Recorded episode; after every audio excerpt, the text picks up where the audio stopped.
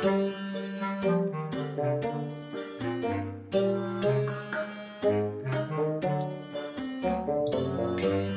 to the Around the Cauldron podcast, your mystical water cooler where we avoid work and chat about all things magic and metaphysics. You know, the shit you can't talk about with your other friends. I'm your host, Eliza. And I'm your host, Grace. We're bicoastal BFFs and practitioners broadcasting from Boston and LA, ready to get witchy and woo with all of you.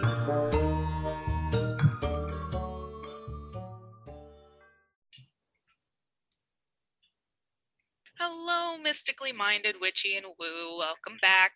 Today, we are going to do the first and what I'd like to think will be a fairly regular series on badass bitches that we just really like. Yeah. Uh, so I really enjoy reading about, and I'm sure you all know this by now, I really enjoy reading and learning about like mythology and roles of people in or deities or whatever in mythology and the history of it and the storytelling of it. So I would like to just kind of go forward and focus on some of these deities, etc., in folklore or the canon of spirituality in general, and just kind of start talking about them, have a conversation, kind of bring them back into the realm of, you know, the talked about. I mean, a lot of them already are, obviously, but I just think it would be fun to learn a little bit more. So, uh, want to learn about a badass bitch? right? Who doesn't want to learn about a badass bitch? I also feel like there's never a bad time to get some inspiration from Mhm. badass bitches throughout history. But as per usual, Grace, it is card pull time. Okay, so I thought that um, since we're doing a badass bitch series and episode, it would be apropos to use my goddess knowledge cards, which I know we've used on the podcast before, but they're my flippin' favorite. So I'm and they're awesome. So I'm I'm here for it. Yeah, but I wanted to mix it up a little bit, and I'm sure that people have probably seen something similar on Facebook. Um, in particular, you know, if you follow any readers or belong to any of those uh, groups where people do free readings, uh, where they choose multiple cards, and you sort of, as a reader, viewer, in this case, listener, feel into which card might have the right message for you today. So to keep things relatively manageable, I thought I would stick with two cards Nice. And I'm just going to shuffle them quickly here and then pick out two. So I've got our two cards. So what I'm going to do is call out the number of each card, nothing complicated. And as I call out the number, again, we only have two cards, you're just going to feel into if the card has a message for you. And you choose one of the two.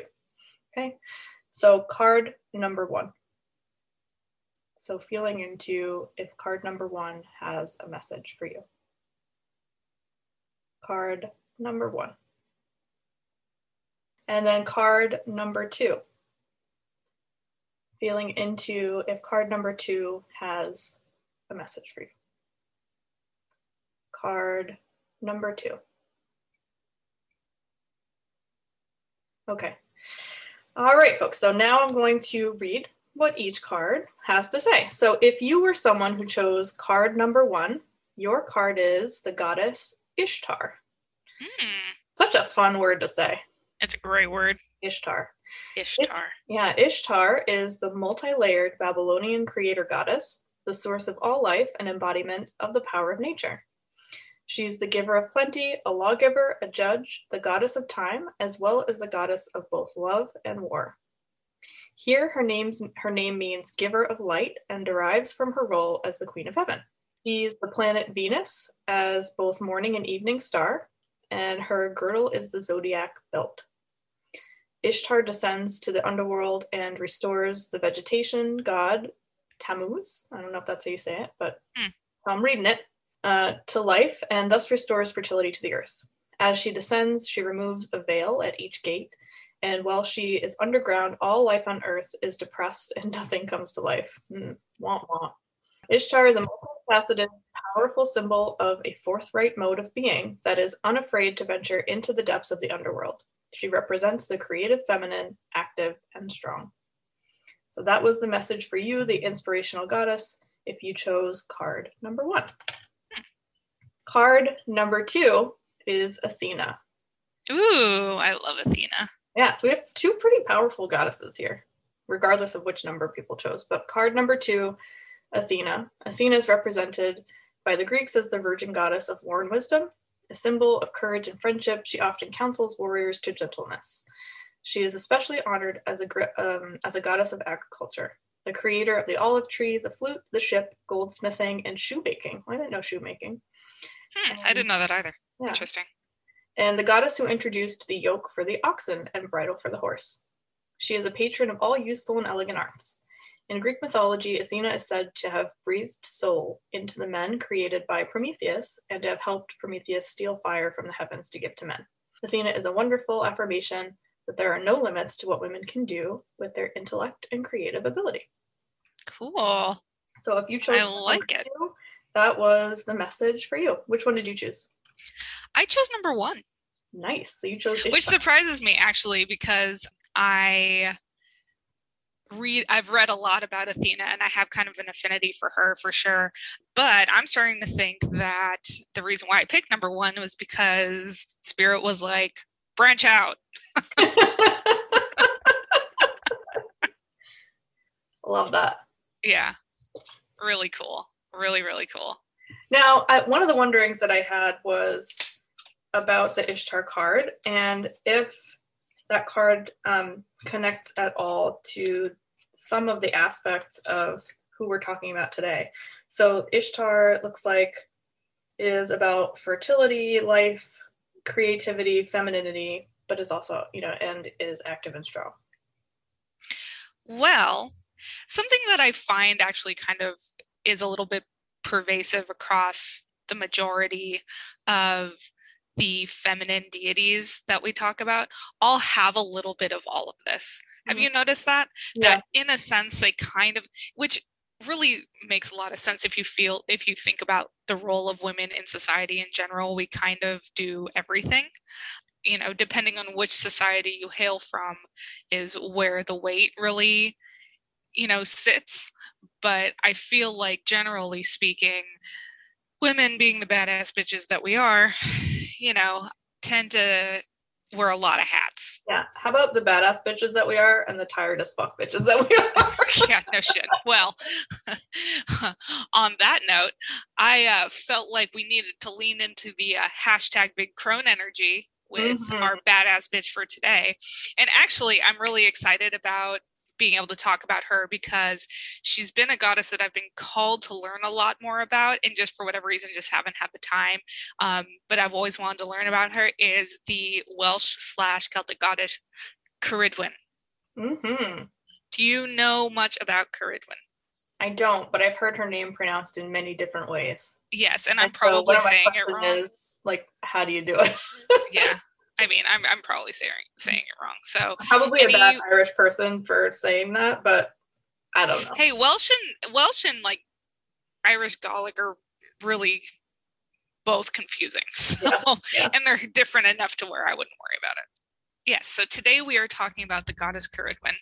And she is one of those that embodies our hashtag big crone energy mm-hmm. and is a total badass. And first i think i'd like to start with talking about a little bit of the mythology and like her story. Mm-hmm. so obviously she hails from uh, wales in great britain. And the story goes that she is essentially the keeper of the hearth. She is symbolized by the cauldron. Yes. Yes. Yes she is symbolized by cauldron. And she's kind of like a goddess of wisdom, inspiration, magic, prophecy, etc. Fertility, like I feel like almost all goddesses kind of are in a little bit. But also, the thing that I really enjoy the most about her is that her story lends an appreciation and the necessity and the respect for uh, changing of the seasons and changes in general. Mm-hmm. Uh, so, with that, I will go with the story. So, Ceridwen is known for having two children, and I can't pronounce either of them. I'm just going to say the boy and the girl. So forgive me, everybody, but I'm trying to save myself from myself. So the, her daughter was beautiful, wonderful, perfect, awesome. Then she had a son who apparently was so fucking heinously ugly. Oh. Oh, yeah. Apparently, he was so heinously ugly that she had decided that she needed to do some shit about it. So she, in her giant cauldron called Awen, was going to create a potion uh, that was going to take a year and a day to create that would give him wisdom and creativity and the ability to wordsmith and just be incredibly wise and smart and clever because goddamn he was ugly as shit. I don't know how I feel about this, right? Okay. Because I'm sure that there are plenty of us who now we all I personally think that beauty is in the eye of the beholder and that beauty can Obviously. be found anywhere. Um, but given the culture that we live in that is youth obsessed mm-hmm. and perfection obsessed, okay, so I'm sure that there are many of us who feel like, well, I might not be pretty, but I am smart, creative, good with my words.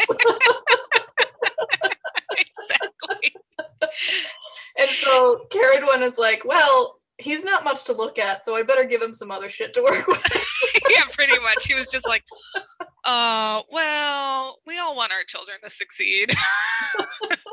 oh, so let's let's let's just kind of hope that you know he ends up being all right. so so in order to do that, the good mother that she was was like, okay, I'm going to make a potion. It's going to make sure that he doesn't suck all around. And so, because it took a year and a day to actually get it to come to, I don't know, to cook, brew to perfection, to brew to perfection, she had a servant sit and watch the cauldron and stir it for her and make sure that it was watched and doing what it needs to do. But, so he was a kid. This poor kid got splashed with three drops of the potion when he was stirring it. And he got so freaked out and was so worried that Ceridwen would get pissed. So he ran away. He ran off. And of course, because it flew out of the cauldron and it hit him, I believe they say on his thumb. And you know, the natural inclination if you burn your thumb is to put it in your mouth. Yep. Mm-hmm. So he ate possibly inadvertently ate some of the potion. So kid freaks out, bolts, Ceridwen finds out about this. She's pissed. I can't tell if she's pissed because he actually took some of the potion by accident or if she's pissed that he ran. Who knows? She's maybe pissed. both. Imagine if you were a probably mom both. like, God damn it, that took a year and a half to brew and he fucked it up and he ran away. yeah, seriously. and she's like, and I'm a goddess.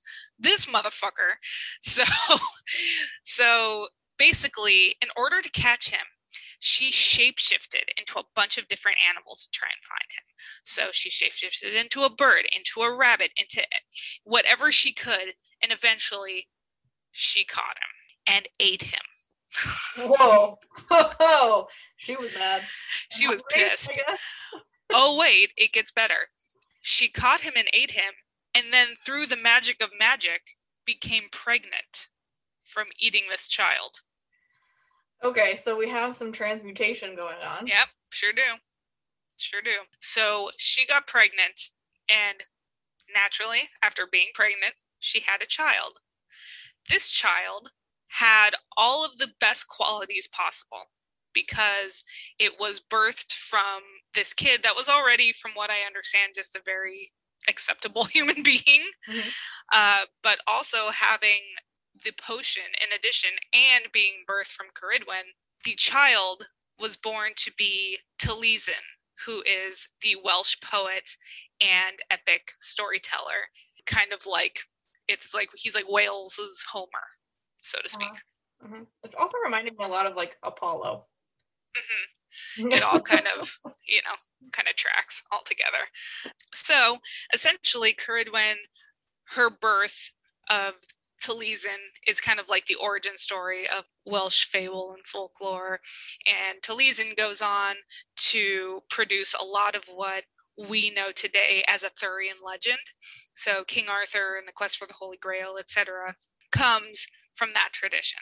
So there's a lot of following between Ceridwen as being seen as almost like an Avalon figure, kind of the Lady of the Lake, so to speak. Mm-hmm. So translating that into how we view the modern day Arthurian legend and Arthur story, which I think is really cool. Also, which I was obsessed with in my 20s. I was obsessed Oh, with yeah, Arthurian legend. It was so cool. So essentially, that is the main story of Caridwen. But she kind of similarly, she reminds me a little bit of Hecate. Mhm. In the sense that there's a lot of association with, you know, her being a quote unquote dark goddess. But I always feel like any kind of goddess that is associated with witchcraft or with magic in general always tends to be considered a dark goddess. Mhm. I don't know if that is intentional or if that is just something that we have kind of assumed over time as, you know, culture interprets things. But she embodies hashtag uh, crone energy Mm-hmm. so she is associated with the crone, also the mother, but mostly the crone. The tale of her chasing after this poor kid uh, and consuming him, and her transformation between different animals is is supposed to be indicative of the change of the seasons. So part of the reason why that story is told is to kind of show the importance of the change in the seasons and how adapting to different circumstances allows you to eventually achieve your goal. So, working with the seasons for harvests and things, and the importance of adapting, uh, which is a thing that I really like and think is a beautiful association. So, the sacred animals associated with Caridwen are the white sow, which is weirdly specific but kind of cool, the hen, the crow, the wolf, and the hare because all of these are the animals that she supposedly changed into while chasing after a poor child. Sacred plants associated with her are vervain, corn, and grain. She's affiliated with the earth element. Her sphere of influence is magic, fertility, transformation, wisdom, inspiration, and prophecy. Stones affiliated with her, if you want to work with her, are turquoise, rainbow moonstone, and labradorite. To work with her, it's advised that you work with her on a dark moon or a full moon. Her symbol is the cauldron, so she Mhm. is officially the bad bitch of the Around the Cauldron podcast. Her planet is the moon, Mhm. and she's. I, I like that she's that kind of double-edged sword of like not fully benevolent, but not fully bad, but just like, for lack of a better term, very human Mm-hmm. you know she embodies all of it like she's done some amazing things and then some terrifying things and when you hear like she's consuming a child that made a mistake but then at the same time she she you know she is the good mother that wants the best for her children and i don't know i think that that she's she's pretty badass so Yeah, one of the things that's interesting to me as I think about her is how she kind of is a representation of a whole lot of things. And in other traditions, you have deities who are representative of some kind of absolute, you know, in mm-hmm. some way. Yep. And she sort of ha- has all these layers to kind of process and go through. Yep, absolutely Yeah. yeah and so caradwen's a great deity to work with if you feel any pull toward magic from that region if you happen to be welsh if you happen to be british if you happen to have any celtic ancestry or if you just hear her story and say wow she sounds like a bad bitch and i want to work with her uh, she is a person that you want to go to Yeah, well, I was thinking about other symbols. Um, the English major in me is coming out a little bit. awesome Other symbols in the story, and one of them being the cauldron, and just generally this idea of persistence. Um, so we have this cauldron, which is a little womb-like in a way. absolutely i mean the cauldron is always affiliated with the womb Yeah, and a lot of transformation, transmutation happens mm-hmm. there, just like it does in this, you know, consuming and rebirthing that Caradwen goes, you know, pro- goes through, produces, makes happen. Mm-hmm. And how many other representations of that there are in other traditions. The first one, which I think is a very obvious one that comes to my mind, is the oracles of Delphi, and her, you know, Caradwen being associated with prophecy and um, foretelling. And here we have the cauldron as perhaps a representation, and a mechanism for that to happen. You know, we brew something in it that impacts the future, and then the oracles are you know taking in the fumes from a bowl Uh-huh. or or you know a hole in the ground which be a cauldron um, and and foretelling the future so in a way um, the oracles themselves are like the cauldron um, but Yeah. in, in Caradwin's case she has sort of like this external object where where things happen but the first you know one of the, the first things that i thought of when you were telling the story and of this year and a half long recipe was who the heck has time and patience for a one and a half year potion Well, that's why she, I mean, she clearly was like, I've got some servants. Yeah. Like, she's like, I got shit to do. and then i thought to myself i wonder if the servant is our entering into the story in a way Oh, oh, I like where Well, your head's at. that we are meeting the, the cauldron and tending to it and helping this potion reach its potential, which is kind of like our lives. We are tending to and always working on achieving more. Absolutely. And there's that kind of association with working on greatness inadvertently, possibly, or even advertently at somehow some greatness rubs off. Mm-hmm. So being splashed by the potion and then having to go through the trial and tribulations of, of running from your fear and from anything that's chasing you. But eventually you are rebirthed as something beautiful and wonderful that can have a wonderful influence on society and those around you and your culture. Her whole um, chasing after her mistake hmm to ingest it and then, you know, reproduce. I think the child is, at first, when you hear it, you know, if you take it at face value, you're like, oh my God, she ate a child. What is wrong with her? Um, wouldn't be the first. Oh, you know some able to do some some 17th century clerics loved that shit. yeah. She ate a child. Witches eat children. But w- don't we do that all the time? Chase after our mistakes. Absolutely. Oh, yeah, the children absolutely yeah. But but chase after our mistakes, right? So we make this mistake and um and we chase after it for a little bit.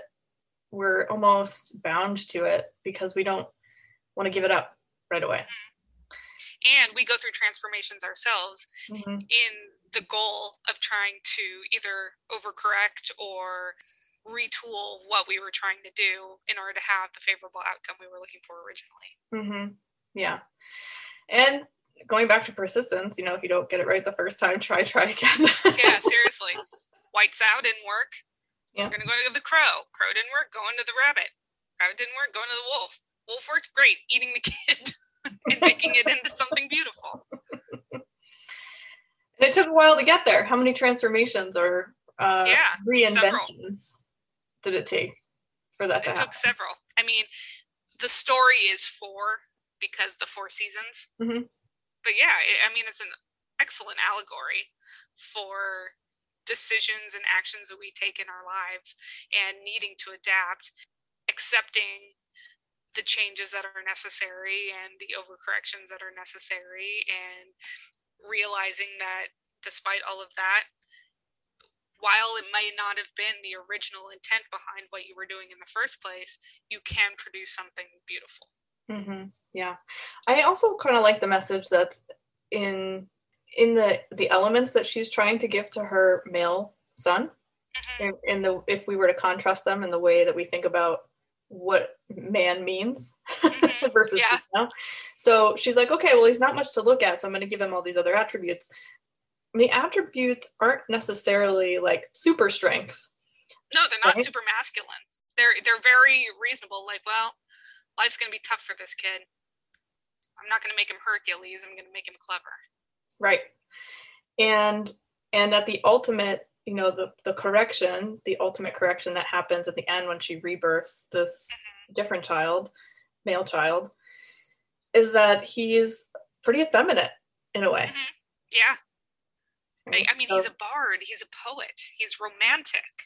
so we have this almost like the mistake is having two poles instead of uh, an integrated child that's sort of both masculine and feminine elements at the same time Absolutely. And something interesting that I didn't mention because I didn't want to go down the rabbit hole, but since we got here, after she birthed Taliesin, Taliesin was given to a human family that raised him.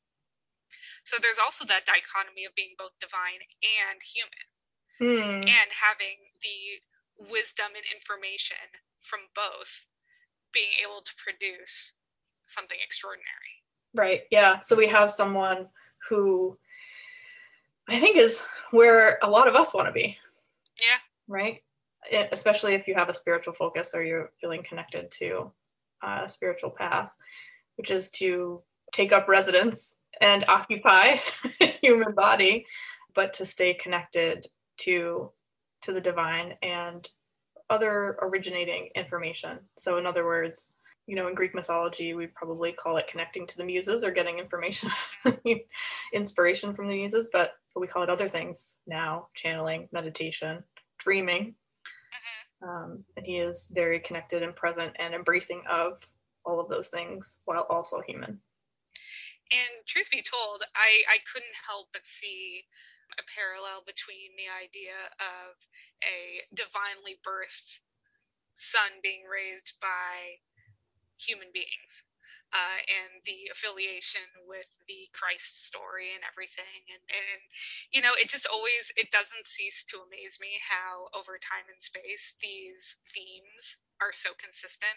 It really just speaks to the heart of the human experience as also spiritual creatures about how constantly having to figure out how to how to reconcile the two parts of ourselves because we're all part divine and we're all part human right not necessarily saying that we're like gods or anything but we're spiritual beings that transcend time and space you know like we've talked about while still having to live in our earthly bodies and function as human citizens of the world, not just living in the woo clouds. You know, Right. So, you still have to eat breakfast. You still have to pump gas. yeah, you still have to pay your bills.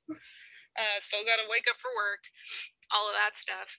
I, I, think that those stories don't get taught enough. At least this is just in my opinion. This is how I view it. Don't get taught enough in a way that we're supposed to relate to as much as I feel like we can if we look at it that way. I mean, I, the whole idea behind deities and things is this idea of reverence and separateness, you know? And I think it's a shame that it's not often spoken about about how we're connected and a part of it as mm-hmm. opposed be, to being just subject to it. Does that make sense? Yeah, and I think it's part of what we've talked about on the cast before with a, with the human experience of of being a person going to get a reading, for example. Mm-hmm, mm-hmm. So just because you're working with spirituality, you're getting information from a spiritual place does not mean that that is more valid than things that you have learned in your human experience. Right. Right. And- Absolutely. There's a lot of crossover between the two and wisdom to be found in them each separately as well as together. we don't get all of our information when we're making decisions about buying a car from one place. I mean, you can, you shouldn't. so why would you get all of your information about being a human being in existence from one place? So I, I, I think that all of these stories in a way allow for the listener, the beholder, the reader, whatever, to take from it what they can I just hope that we get back to a place as a society to where we can see ourselves in these stories as opposed to seeing them as something completely separate and something greater than us in a way that's removed. Mhm. And I, th- I and, and I'm going to go ahead and blame Christianity for that because that's very But yeah, it creates a more than, less than mentality. exactly. We are always at the less than end. Right. It, it's it's an us versus them kind of thing. Like we are constantly trying to prove ourselves to be worthy, blah blah blah. Which, granted, yes, we should always strive to be worthy and strive to be the best versions of ourselves that we can be. But I feel like there's a detriment to making those things so separate. What happened to the girl child? Do we know? You know what? We do, and I didn't look. In my head, I was like, she's pretty, she's fine. we can do some follow up. I'll do some uh some where are they now on the query, I think is her name, query quidry. it's similar to Cerridwen, but it's not it's not the same name, and it's definitely one of those like Welsh zero vowels kind of words. Yeah. Is she just like generally? I mean, even in the absence of details, is she part of ongoing Welsh Welsh mythology? You know, just like I don't think she's part of the pantheon by any stretch. I think that Okay. she exists insofar as she is part of the story, but I don't believe that she is considered deified. okay, because the the story I feel like is more so to introduce more Morfran, which is the unfortunate child, and the transformation of the kid into Taliesin. So it's more of just like a a vehicle. uh huh. hmm So, what are some practical ways that people can integrate this deity into their practice, their way of thinking? I think we've covered their way of thinking a little bit. Mm-hmm. But- Ceridwen's a great deity to call on if you just need to glean some wisdom. If you need a mom figure, if you're feeling like you need some maternal guidance, wisdom, decision making, she is a great deity to call on. She loves poetry. If you want to write her a poem, she would love that. Similar to um, other underworld goddesses, apparently the color black is a good one to use when you're trying to communicate with her.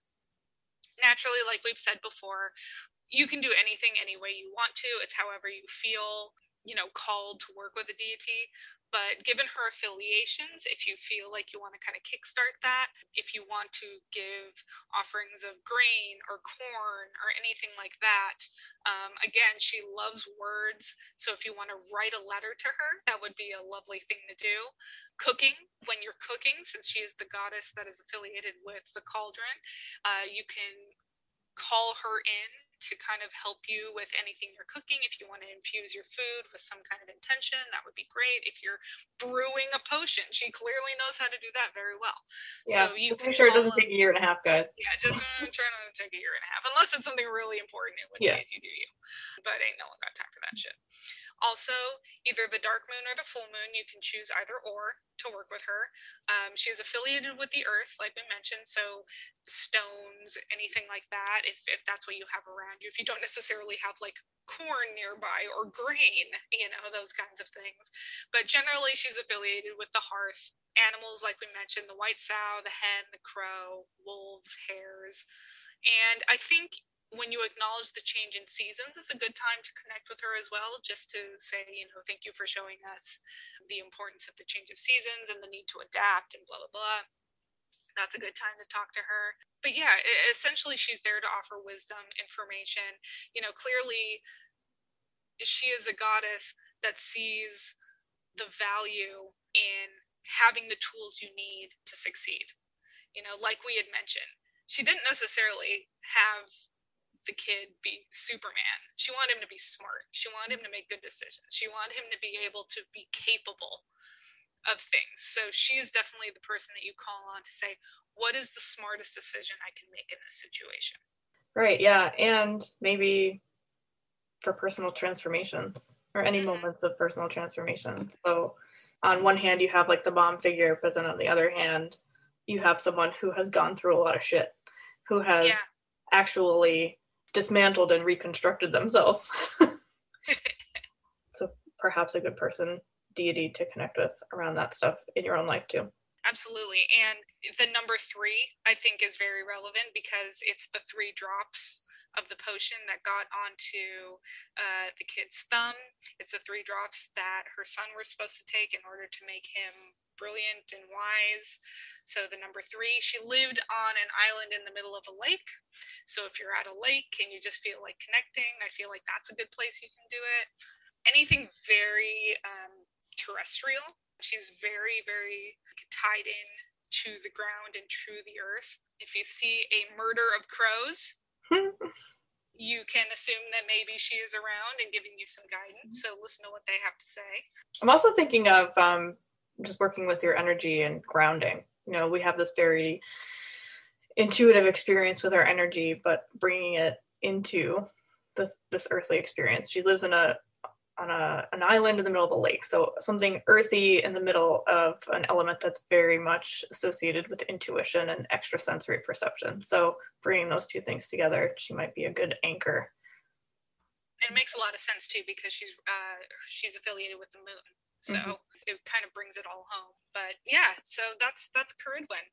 If you have a non-traditional deity that you are looking to affiliate with, or if you're trying to tap into your Welsh slash Celtic heritage, she is an excellent goddess to have on your side. Or if you're just a mom and you need some big crone mom energy, energy. Mm-hmm. If your kids are driving you nuts and you're thinking about brewing a potion to make them better.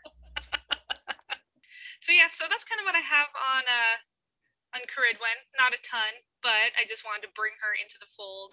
And I would love to bring in some more bad bitches for future segments. So if you have any ideas or anybody that you really want to hear about, you just hit us up on social media anywhere you can, and we will make that happen for you. Yeah. And I also wanted to put a call out there to our listeners who might be working with deities from other cultures. Eliza and I have said before that we're focusing on white European yeah. experiences because that's our the lens that we have, but we really really want to learn from all of you too, particularly around other cultural traditions. So if there are deities that you would like us to look into or maybe even you have some wisdom that you could offer uh, to the podcast, um, you can always please, please, please write us an email, send us an Instagram message. And we're thinking in the future about having some guests on too. So you don't need to be like a big famous person to be a guest. If you're yeah, a practitioner absolutely. and you specialize in working with one of these deities, we'd love to chat. And as we have mentioned before, we are really interested in kind of broadening our horizons. So we do really, really, really love hearing from everybody. Okay, guys. So with that, we are going to sign off and see you next time. Bye bye. Thanks for avoiding Muggle life with us at the Cauldron Cooler. If you like our magical banter, please leave us a review on iTunes or Spotify or whatever newfangled podcast platform the kids use these days, and tell your friends to give us a listen, real or imaginary. If you have any feedback, questions, or just want to say hi, you can email us at aroundthecauldronpodcast at gmail.com. You can also follow us on Instagram at around underscore the underscore cauldron and like our page on Facebook. I'm sure we'll do more social media things once we get the hang of all this nonsense.